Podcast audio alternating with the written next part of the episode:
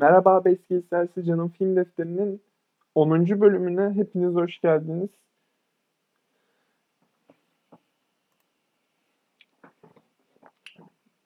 Öncelikle tekrardan merhabalar. Bugünkü konumuz 82 bin arası sinema hakkında olacak. Türk sineması hakkında olacak. Neden 80 ve 2000 arası sinemayı tekrar bulamıyoruz tarzında bir soru soracağım herkese. Çünkü 80 ve 2000 arasında cidden o kadar çok film var ki benim çok beğendiğim, çok sevdiğim e, ve ciddi bir başarı yakalamış filmler. Hem ülkemizde hem dünyada. E, çok fazla film var ve aslına baktığınızda bu başarıyı tekrar yakaladığımız söylenemez yani. Geçen 2000'den beri geçen 20-21 yıllık süreçte e, çok da başarılı olduğumuz söylenemez bu konuda. İşte Nuri Bilge Ceylan, Zeki Demirkubuz, Reha Erdem gibi yönetmenler ve daha sayamadığım nice yönetmen vardır mutlaka. E, yönetmenler vasıtasıyla yine Avrupa'da, dünyada adımızı duyursak da çok fazla adımızı duyurduğumuz söylenemez. Ama tabii hem 80-2000 arası sinemanın farklı, ilginç şeyler denemesi. Yani mesela Gemide gibi bir film bence daha önce sinemamızda çok yok. Yani Gemide gibi bir film. Ve Gemide gibi bir filmin çekilmesi cidden çok zor Türkiye coğrafyasında. Ee, ve bu filmin çekilmesi üstüne üstlük çok büyük bir başarı sağlaması, insanların sevmesi cidden çok önemli bir şey. Ona bakarsanız zaten Yavuz Turgul yine ağırlığını koyuyor. Muhsin Bey filmiyle koyuyor ağırlığını. Eşkıya var baktığınızda. Yavuz Turgul tabii bir ağırlık koyuyor. Ee, Sinan Çetin'in Çiçek Abbas filmini çok severim mesela bu dönemde. Sonra Züğürt Çok önemli bir filmdir. Züğürt cidden benim çok sevdiğim bir filmdir. Ee, Yol, Duvar gibi Yılmaz Güney filmleri var tabii ki. Ee, tabii biraz daha 90'ların sonlarına geldiğimizde Tabutlar Afişata, Roman, Her Şey Çok Güzel Olacak, Propaganda gibi filmler var. Ee, sonra Kemal Sunal'ın Polizay, e, Düttürü Dünya gibi filmleri var. E, o yüzden cidden e, iyi bir dönem olduğunu düşünüyorum bu dönemin. Tabii bu dönemin böyle olması nasıl sebepleri neler? Şimdi bu dönem hakkında direkt yaşamadığım için 82 bin arasını e, dedim ki yani baba bu dönemde nasıl bir ortam vardı? Yani hem Türkiye'de hem dünyada falan. Babam o dönemin baskıcı bir ortam olduğunu düşünse de her ne kadar baskıcı bir ortam olduğunu düşünse de özellikle 80-90 arasının e, ama hiçbir yani yaşadığım hiçbir devir bu zamanki gibi değildi diye de ekliyor sonuna. Ee, yani yine eleştiriye biraz açık bir yönetim var. Eleştirileri kabul ediyor. Şöyle söyleyeyim yani Ertem Eğilmez gidiyor dağda film çekiyor yani dağ kışta Ardahan'da, Kars'ta, Van'da e, kışın ortasında film çekiyorlar ve bu filme Hülya Koçyiğit'i götürüyor. Sonra Tarık Akan'ı götürüyor. Talat Bulut'u götürüyor. Yani böyle e, filmler çekiyor. Yani burada ne demek istiyorsun diye soruyorsanız şunu demek istiyorum burada. Arkadaşlar artık bunu yapacak kaç tane oyuncu kaldı? Bunu yapacak kaç tane yönetmen kaldı? Yani herhalde orada oynamak için bir oyuncu milyon yani 2 milyondan aşağı istemez şartları da düşününce. Bir de ekstra neler ister. Ee, bir böyle bir sorunumuz var. Ha, tabii ki oyuncu birileri dinliyorsa ki sanmıyorum dinlediklerini ama olur da dinliyorsa e, burada sadece sizin yaptığınız bir hata yok. Türkiye'de işte yani terör tehlikesi e, gibi bir sürü yani oradaki kış tehlikesi gibi bir sürü tehlike var ama bazen bu tip şeyler olsa da eliniz, elinizi taşın altına koymanız gerekiyor ki mutlaka yapacak oyuncu vardır ama ben çok ünlü oyunculardan bahsediyorum yani böyle artık hayal edemediğimiz seviyelere ulaşmış e, oyunculardan bahsediyorum. E, her sezon bir dizi çeken, her her zaman dizilerde, filmlerde gördüğümüz oyunculardan bahsediyorum. Biraz eleştiriye açık olmaları lazım onların da. E, devam edeyim. Burayı çok uzattım. Bundan bahsediyorum. Yani hangi yönetmen gider orada film çeker, hangi oyuncu onun peşinden gelir tarzı düşünüyorum. Artıdan böyle bir sebebi var. Bu durumun tabii böyle bir sebebi var. Eee, devamına bakarsak şöyle bir sebebi de var. Stüdyo, yapımcı yani artık Türkiye'de cidden stüdyo sayısı, yapımcı stüdyo sayısı çok azaldı. Yani bir elin parmaklarını geçmez ve bunların arasında en büyüğü BKM gibi duruyor şu anda.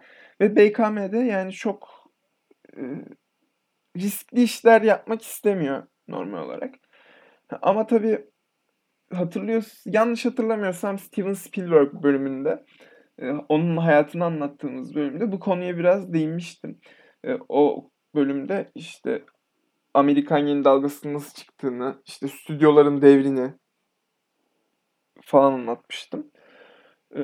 Ş o stüdyo devrini şu an BKM yaşatıyor diyebiliriz biraz. Yani Türkiye'de öyle bir stüdyo devri var şu anda BKM açısından. Yani kendi büyük filmlerinin yanında küçük filmlerini de pazarladığı bir, ııı, durum var BKM'nin tabii ki. Bunu biraz yapıyor.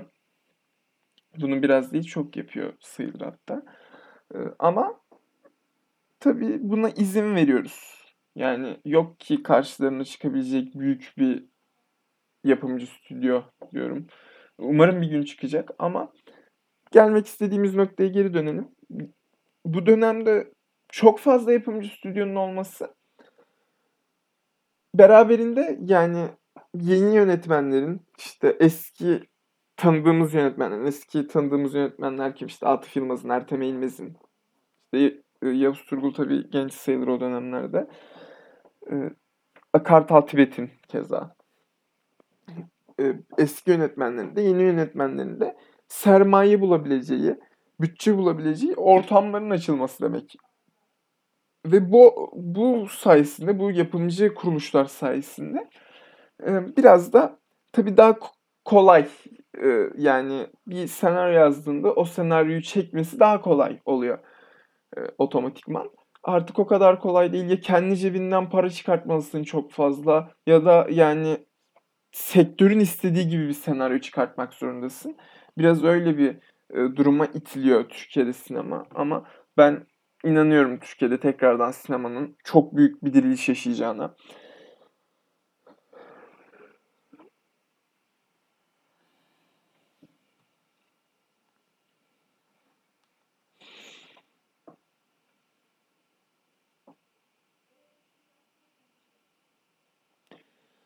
Peki, ne oldu da yani bir anda bu bu kadar yapımcı kuruluşu varmış diyorsunuzdur şu anda. Yani ulan nereye gitti bunlar bir anda diye bir soru vardır kafanızda. Onu da cevaplamak istiyorum hemen.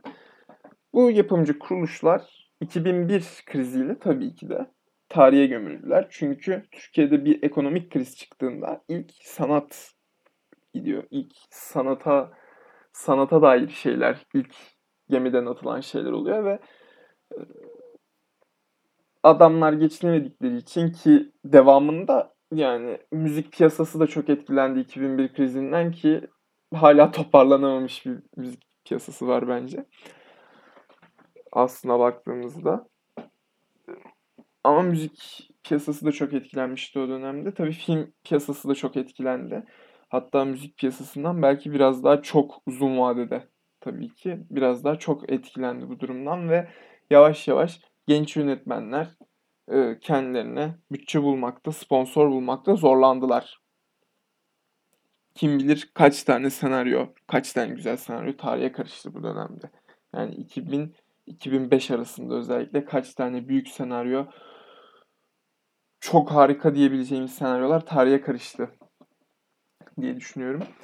Ve devamında da zaten gelen, eee, burada kimse alınmasın ama devamında gelen siyasi baskılardan dolayı da film çekmek, eee, özellikle, eee, farklı konular hakkında film çekmek zorlaştı. Yani, ımm eskiden travestiler hakkında film çekebilirken yani travesti demem doğru mu ama burada? Yo, travesti demeyeyim de ben buna şey, eee, trans birey diyeyim.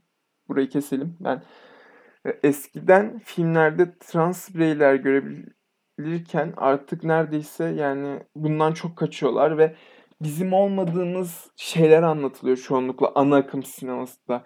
Yani Nuri Bilge Ceylan, Zeki Demirkubuz gibi adamları geçiyorum. Yani bu gerçekçi adamları geçiyorum ama genele baktığımızda bizim artık olmadığımız şeyler anlatılıyor. Yani oradakiler biz değiliz ve e, bu da kötü oluyor. Yani bizim aynı zamanda 80 ve 2000 arasında bu kadar başarıyı sağlamamızın bu başarıyı sağlamamızın nedenlerinden bir tanesi de bu aslında.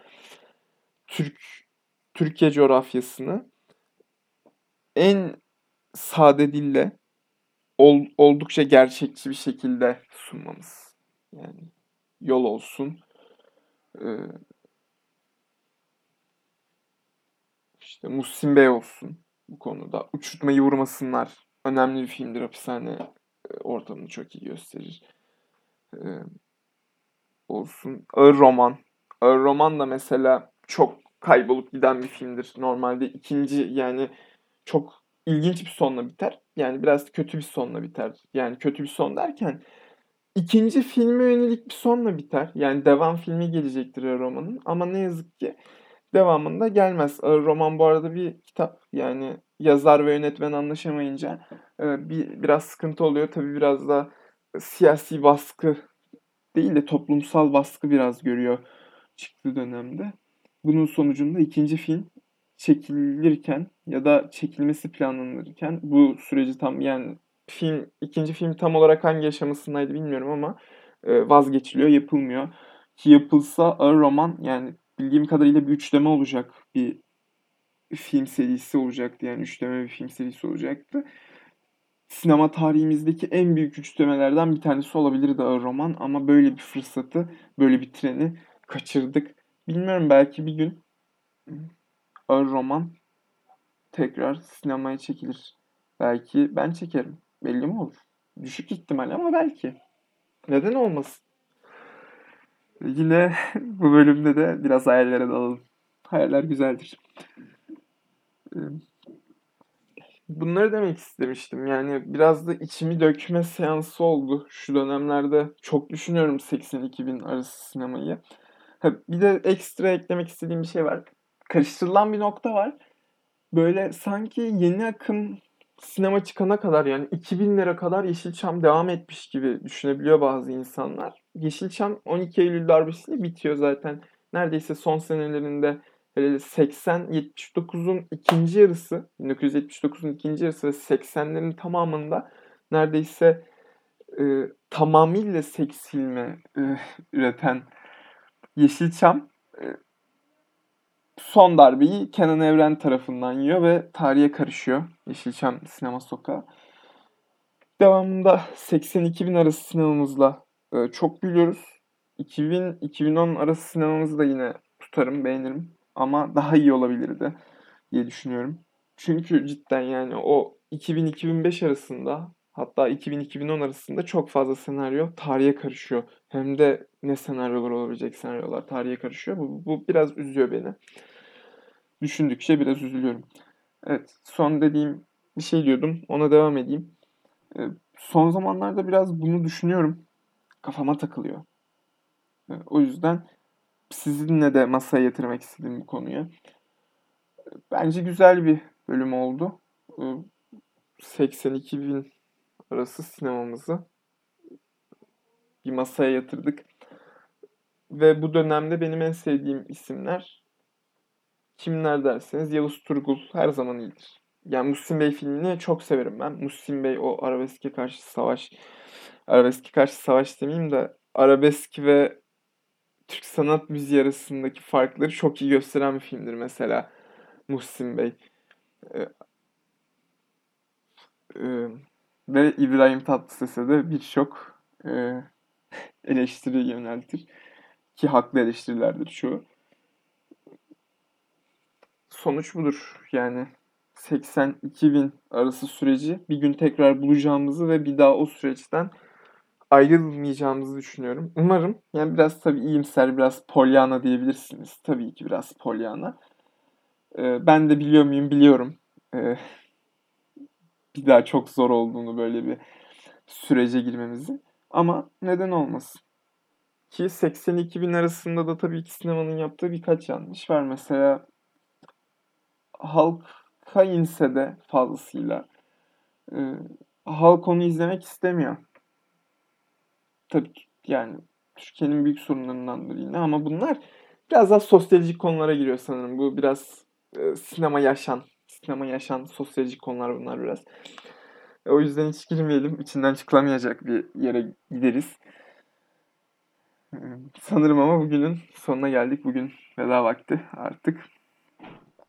Evet, klasik kapanışımızı yapalım o zaman. Bir sonraki podcast'ime kadar yaşamayı unutmayın ve kendinize dikkat edin. Şimdilik hoşçakalın.